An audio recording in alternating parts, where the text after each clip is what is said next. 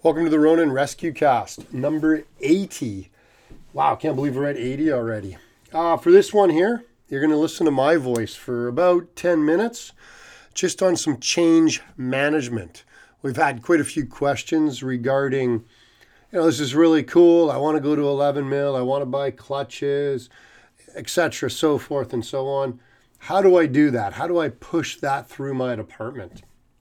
Uh, before we jump into that, though, uh, just to say, we've got some great podcasts coming up. We've got some great interviews with some fairly interesting people, uh, chatting about some different types of theories out there for rescue, chatting about some different events.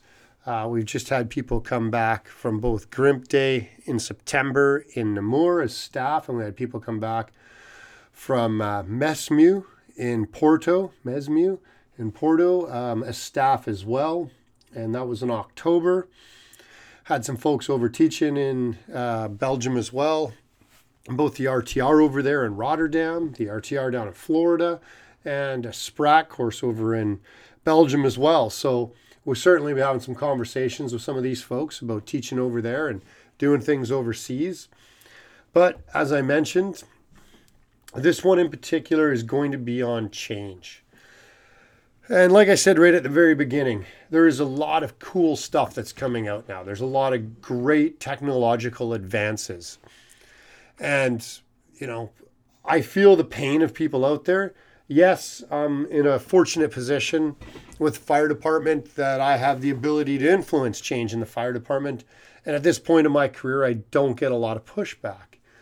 There's other organizations that I belong to, though. However, where change is much slower to occur. And generally, the larger the organization, especially in government, the more complex it is to push change through that system. And when you look at things like the technological advancements in rope rescue right now, predominantly on the manufacturing side, there's certainly a good conversation to be had around why we should change. So, in no particular order here, first thing when you want to do change, and I'm looking at this from a fire department or a search and rescue point of view, police department, anybody that works government. If you're working private industry, some of these are applicable, absolutely, but these are more for the government organization. And everybody out there that works for a government organization right now is laughing because I mean, we can hammer on the old cliches forever. I mean, what are the two things firemen hate more than anything? The way things are and change. Um, and yes, I am in that career field, so you know I am taking a bit of a poke at myself there. But yes, once again, no particular order. Make a list. And this sounds really basic, but it's fairly important. Because if you make a list and it's literally, you know, four pages long, you're going to have to take that list and you're going to have to break it up into bite sized chunks or you're going to get pushed out really fast. The folks, the decision makers in your department, it's not to say you can't try to get everything on that list, but you're going to have to spread it out over some time. And you go, okay, how, what do I decide to go for when? Uh, hopefully, we can touch on that a bit. Once you make the list, price the list have that information available. The first thing people are going to want to know up the chain of command is why do we need this change? The next thing they're going to want to know almost immediately thereafter is how much is this change going to cost? So you want to have that number immediately available. It, it, it can't be a hidden thing. It can't be like shopping with your wife or your husband where it's like, oh yeah, I want these $700 pair of shoes and they're, uh, yeah, they're 600 and change. Now you're going to have to come clean on these ones and go straight out with the costs. So make sure that's available. Now, when we talk about what do we decide to go for first, safety's an issue and finances is an issue.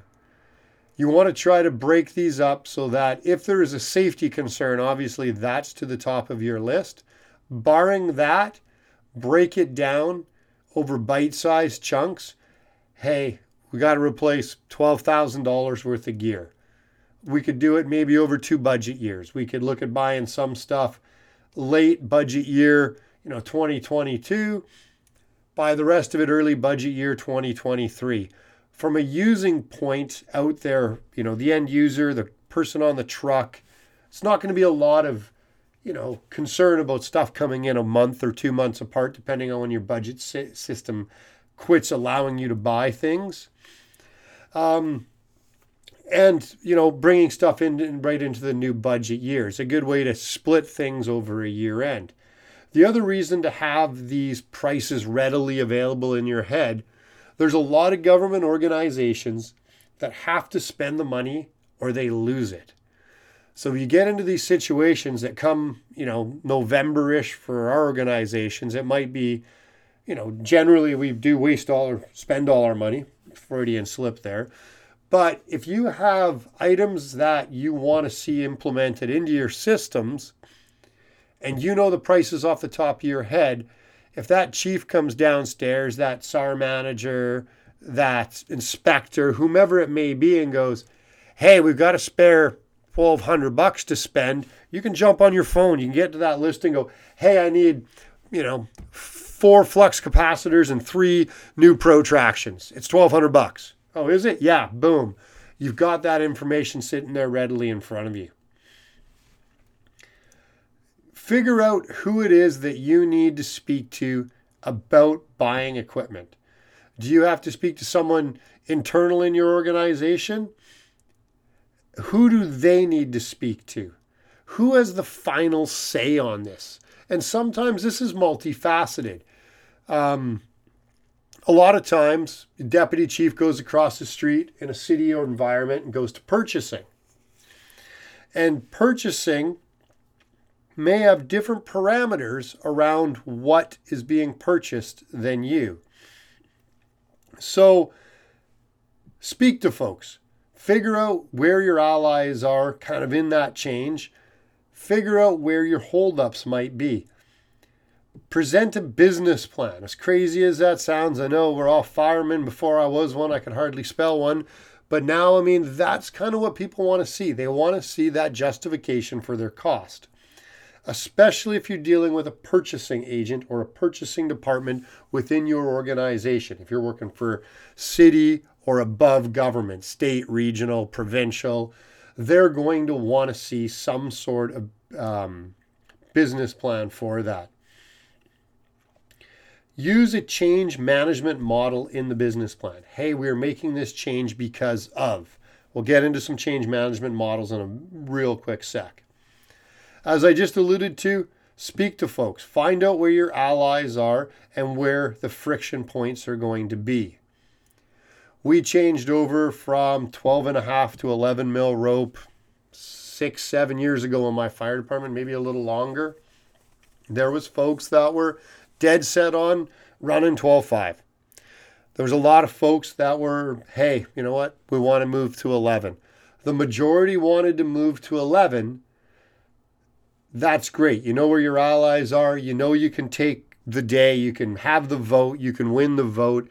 Unless you want those other instructors quitting, though, you need to bring them on board. You need to understand where the friction points are and understand their reasons for not wanting to see that change move through and work with them on that. If you can get an entire technical rescue committee or a rope rescue committee or your rope rescue instructors or whomever it is that's responsible for the program in your organization, if they can all be on the same page, it works out a lot better. You don't have a dissenting voice of opinion amongst the team much harder for people up the chain of command than to poke holes into your systems. Excuse me. Get your allies on board and have them spread the word. This isn't just a budgeting problem. I mean, that's part of it. You're looking up the chain of command. I need money. I need to buy this. You're also looking at an implementation issue. I've got to push this down through the chain. I got to put this out through the ranks hey, everybody now needs to understand we're moving to 11 mil rope. Everybody needs to understand, you know, we're getting rid of MPDs and going to clutches or whatever the case may be. I'm using my department as a bit of an example. And there's going to have to be some sort of conversation, some sort of plan in place Because when I go to that chief and say, hey, first of all, I want to spend $12,000 of your money, here's my business case for why I want to do that. Once we get through the reasons why, the costs, and we're, that's all acceptable, the next question is going to be is how is this going to affect us operationally? How are we going to get this information out to the masses that need this information? So there will have to be nowadays some paperwork, some sort of operational plan as to how that's going to occur. This is also where your allies come into play. The majority of the crowd isn't going to care one way or another. You know, you've got a I'm, I'm going to do some simple math here. You know, say you've got a 50 person fire department. There's probably 10%, five people that are adamant about making the change. There's probably 5%, maybe 10%, two and a half to five people that are adamant about not making the change. The other 40%, or sorry, 40 people in that department, or, you know, your 80%, probably don't care one way or another as long as it's explained to them, as long as they're trained on the new system and it makes sense as it goes through. You're not going to get any resistance from the vast majority. So you've got to get your allies to get the words down to the, the vast majority of the people, or your opponents will spread the word themselves and try to swing people if it's a controversial change. And people go, how controversial can it be going from 12 and a half to 11? In our department, that change took about two years. We did lose instructors that quit after it. I know other departments that have done the same thing, and the same things have occurred. They've lost instructors that refused to teach on 11 mil. They've lost instructors. I've seen departments lose them that refuse to have gone to TTRS, to tension rope systems.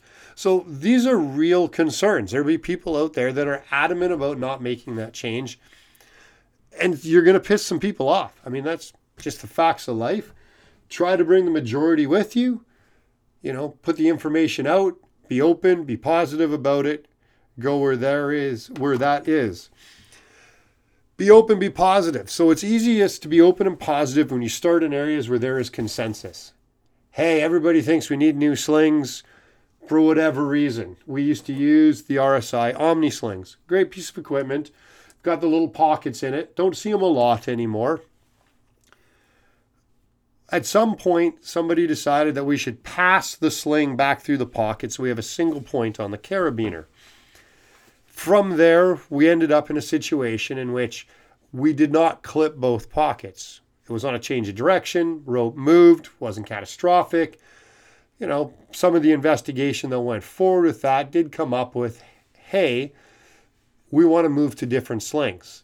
It's a bit of a knee jerk. It's not the actual fault of what happened. I mean, everybody that's probably listening to this podcast is going, like, where's the safety checks? Where's, you know, these other things that come into play? Agreed. But the easiest thing to deal with was hey, we want to change out the slings. There's consensus there. Right on. We need to change this. Safety committee wants to change, union wants to change, rope rescue people want to change, management wants to change. Okay, so monetarily, we can might be able to push for a little bit more now because we have consensus across the board. If there was a particular sling that we wanted to move to that might have been a tad more expensive, this is where you can start to leverage these things because you have consensus in doing it. Um, it's a marathon, not a sprint. If you're going to make large institutional changes in your department, don't get frustrated. I just said in ours, it took two years to go from 12 and a half to 11 the cool thing about this is once the first change is implemented, once the first people have seen, hey, we've had some success with this, after that, the ball, you know, starts rolling faster and faster. We went from MPD to clutches almost overnight. Pro Traxions, yeah, just buy them. And that change now has gotten quicker and quicker. It was tough going from dedicated main, dedicated belay, DMDB to TTRS and going from 12 and a half down to 11. Once that happened, once you know that ice was cracked, we lost some people, as I said, absolutely. Once management trusted the fact that we weren't wasting money on things, the rest of it becomes a lot faster. But it does take some time to get to that stage. Um, once you submit the request, don't harass the people that are responsible for spending that money, but don't let, let them off the hook either. You know, the old, um, what was it, that show, Zero Dark 30 or whatever, where she's writing the number on the wall, that's probably going to get under some people's skin fairly quickly. But if, you know, you have a battalion chief in charge of purchasing or a deputy chief, and they happen to come out and, you know, see the crews once a week, once every couple of weeks, and he walks in the door and goes, you know, good morning, how's it going? You know, you could start off with the old, ah, it's an excellent day, Chief. You know what would make it even better? A little bit of 11 mil rope on our trucks. It's positive, it's not condescending, but it lets him know that, hey, I'm still thinking about this. I still want to move this. And you're not doing it in a way that's annoying him or her on every single day. So, moving more away from the budget and more into the products, I want to change systems. You need to be an expert on what you're going to change into. A lot of change, I mean, some people just like to argue. Um, some people, though, are truly concerned. Scared is probably not the right word, but have some concerns about the the movement to this. What's oh, a smaller diameter rope? Hell, I've been told my entire career that I had to have this, you know, monstrosity of cable, otherwise I was going to die. You know, there's a lot of people that were brought up in that system. So you need to have facts to dispel that fear. You need to use things like NFPA and your local OH&S regs and, and things and standards, for instance, and regulations that people generally refer to, generally understand, and say, hey, you know, this actually was only ever in NFPA for a brief snippet of time back when, you know, most of the people on this job pre, were pre-hire. Um, you know, they were still in elementary school and these changes were made in the NFPA, but yet we're still doing them and it's safe because of the following reasons. So you need to get that message out. You need to be an expert. You need to be able to take um, that information and get it out to the masses. Let someone else take the accolades for the idea if required. If the goal of the change is to get yourself promoted, you're probably not doing it for the right reasons. If the goal of the change is for the betterment of a program or the betterment of, you know, the department or something within the department, who cares who gets the accolades for it as long as the change occurs? Um, there's other units and specialty units within the fire department that may have a requirement for items that you need. So we lost our confined space program, our rescue program, for a brief snippet of time. And it was political, and there might have been some headbutting between some people, myself included. The thing with it is, is the hazmat team and the city both relied on the fire department to provide rescue standby should their workers go into a space. It was in our operational guidelines, it was in a whole bunch of places. So felt it was probably somebody like mine's duty to write a letter just indicating to these folks that unfortunately we would, you know, due to, you know, some budget constraints and some changes in opinion within the fire service that we'd no longer be able to provide that service. So we sent that to the hazmat team. And now, of course, the hazmat team had to reach out some of the people that they deal with in the public and say, hey, we're going to have to, you know, have a take a look at what we're doing here. And we reached out, of course, to the city and said, You're going to have to find yourself another rescue provider. You're going to have to take the fire department outside of your rescue plans. Now, nothing else on our end needed to be done. We got confined space rescue back very quickly. We got a budget to rebuy all of the things that were then removed, and we were able to upgrade because once we got that budget, we were able to manipulate it a little bit in order to get what we needed. Let City Hall take the accolades for that change. Now, fire department has to have technical rescue. We need it for the betterment of our parks and engineering staff, our parks and rec staff, our engineering staff. Hazmats out there knocking on the chief's door. Hey, we need rescue to have this. We can just sit back and do nothing. Let those people lead the charge. It keeps your name from being the one that's getting brought up every two minutes. Hey, look, Mark's back at the door knocking, wanting more money. Now someone else is at the door now knocking, asking for money. Is it going to help Mark? And it can help the rescue team and help the department? Absolutely. But let somebody else move it forward. Safety. It's probably the biggest reason we hear for changes. And the problem with safety is it's a statistic, and you can skew statistics any way you want.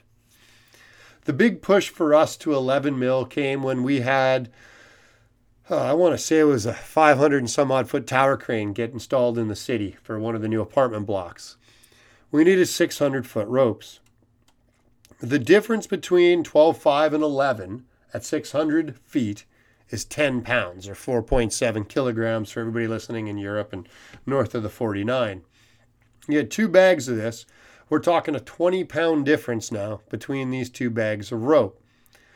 It was one of the ways we were able to convince people to move towards the 11 mil system was just the pure mass of rope, the bags that were needed to store it, the amount of effort that was needed to haul it.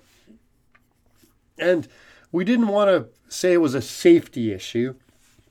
You know, we certainly could have gone down that road, but I think a lot of folks try to play the safety card in places it shouldn't be played, and people kind of get tired of it. So just think about that. And you can take a look at that and make the argument operationally. You can make the argument via safety if you want, but operationally and ergonomically, you don't even have to bring up the word safety. It's kind of implied, but it helps move through. The other one that's a really good one is not so much safety, but task saturation. So we changed from MPDs to clutches. One of the bigger reasons we did it was we can rappel with a clutch, and we like to send a rescuer over the edge, a medic. We can lower with a clutch. We can run TTRS with a clutch. We can run DMDB with a clutch. We can't do all of that with an MPD. When we had MPDs, we also had IDs because Obviously, rappelling with an MPD is a bit difficult. The fire service, you know, we hear this um, jack of all trades, master of none. Most fire services out there, there's a plethora of any given day of things to do. And so, if we can make the rescue system simpler, yes, we can go back and play safety, but generally, this is an operational thing. We're removing task saturation from our staff and we're allowing them to train on certain pieces of equipment and be more repetitive on those particular pieces of equipment, which makes it easier training. Generally, it's quicker training. And as long as we can utilize the same training time, we can get more accomplished because we're not swapping through different devices. Um, another one, for instance, that comes up you know, adding Prusiks for whistle stopping your device versus just buying a whistle stop device. Um, old school changeovers versus using an Aztec to pass a knot or a load transfer versus, you know, devices that are bidirectional and, you know, do progress capture. All of those things have occurred over the years, and it just removes some of the task saturation and the complexity of the system and makes it more available for all. Now, I promised that I'd talk about a couple of real quick change models. If you're going to send up a document for some change within your system to your chiefs, you're doing a business proposal for some budget funds. You're going to do some operational planning in order to talk about how this is going to flow down and be rolled out. There's a couple of theories out there or models that are generally more usable with the fire service or the police department or paramedics or your SAR team or your USAR team, just because we are government employees and it's just a certain way. And once you hear it, you'll kind of see in between the lines here. So nudge theory relies, oh, sorry, nudge theory is the first one. Nudge theory relies on a subtle, indirect suggestions that are backed up by evidence so that employees will be nudged in the direction of the change that you desire. The premise is that nudging change is more effective than strictly enforcing change. Below are the theory's basic principle. Define the changes, consider the employee point of view, for us, the floor, the masses, provide evidence to show the best options, Present the change as a choice. Listen to the feedback. Limit the options. Solidify the change with some short term wins. This really gets people involved.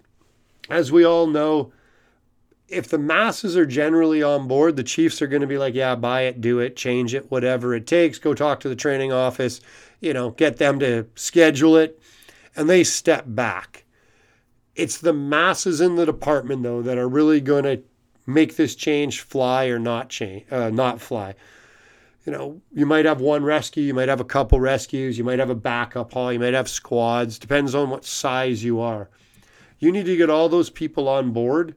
And if you're in a smaller department where they expect everyone to have some base of knowledge, this really becomes paramount because the masses get some input into this especially when you're presenting your change as one of those choices. And listen to the feedback. They somebody might come up with a better nut or bolt in this case, you know, the better flux capacitor. And you might go, hey, you know what? I was going down route X, but route Y is actually a little bit better. And that's the joy of that. There's some smart people in the services that we work, and this gives them a chance to give you some of that feedback. The other one is the ADKAR, the ADKAR Change Management Model. And much like nudge theory, these are both employee bottom up change models. So the ADKAR model is a bottom up method created by Jeffrey Hiatt. It puts the focus on the people behind the change. This is not a sequential method.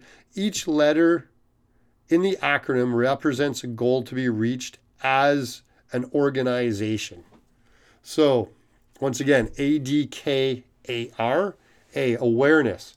So the awareness of the need for change. And most of the time, if you sit around a table at any one of the organizations I've mentioned, you'll get a lot of opinion on what needs to be changed. D, the desire, the desire to participate in and support the change. These are your champions. These are the majority of people that we talked about earlier. K, knowledge, knowledge on how to change. So this is, hey, I want to go to 11 mil and clutches because it's going to remove some task saturation, remove some weight from our equipment, and we're able, you know, to train up more people or less people more effectively. That's some knowledge around why we're doing this. You know, these are the devices, these are the standards they meet, this is why it's safe for us to use them. The next A, ability. The ability to implement requires skills and behavior. So this is the actual implementation. This is the nuts and bolts of, hey, you know, chief training officer or whomever might be responsible, or your rescue captains or whomever that is. This is how we're going to implement this change. So we're going to, you know, do X, Y, Z. We're going to train up these folks. We're going to train up those folks. You know, that's the sequential order of how this is going to work and the R reinforcement. How are we going to sustain the change? How are we going to, you know, have the follow up training? How often are we going to do that? What does that look like? And a lot of this, like you say, is based on the operational plan that comes into place to actually implement the change. Just getting a yes doesn't help. That can get you some funding, it can get you a bunch of cool gear and a box on the bay floor. It doesn't actually get that onto the truck and get people actually using it. So you do need some sort of you know, you don't have to follow these exactly, but if you look at both of these, like I said, they're employee bottom up change methods or models. They use employee feedback. Take that feedback. There could be, you know, previous instructors in your programs that are like, hey, if you thought about this, there'd be great ideas that come out of that.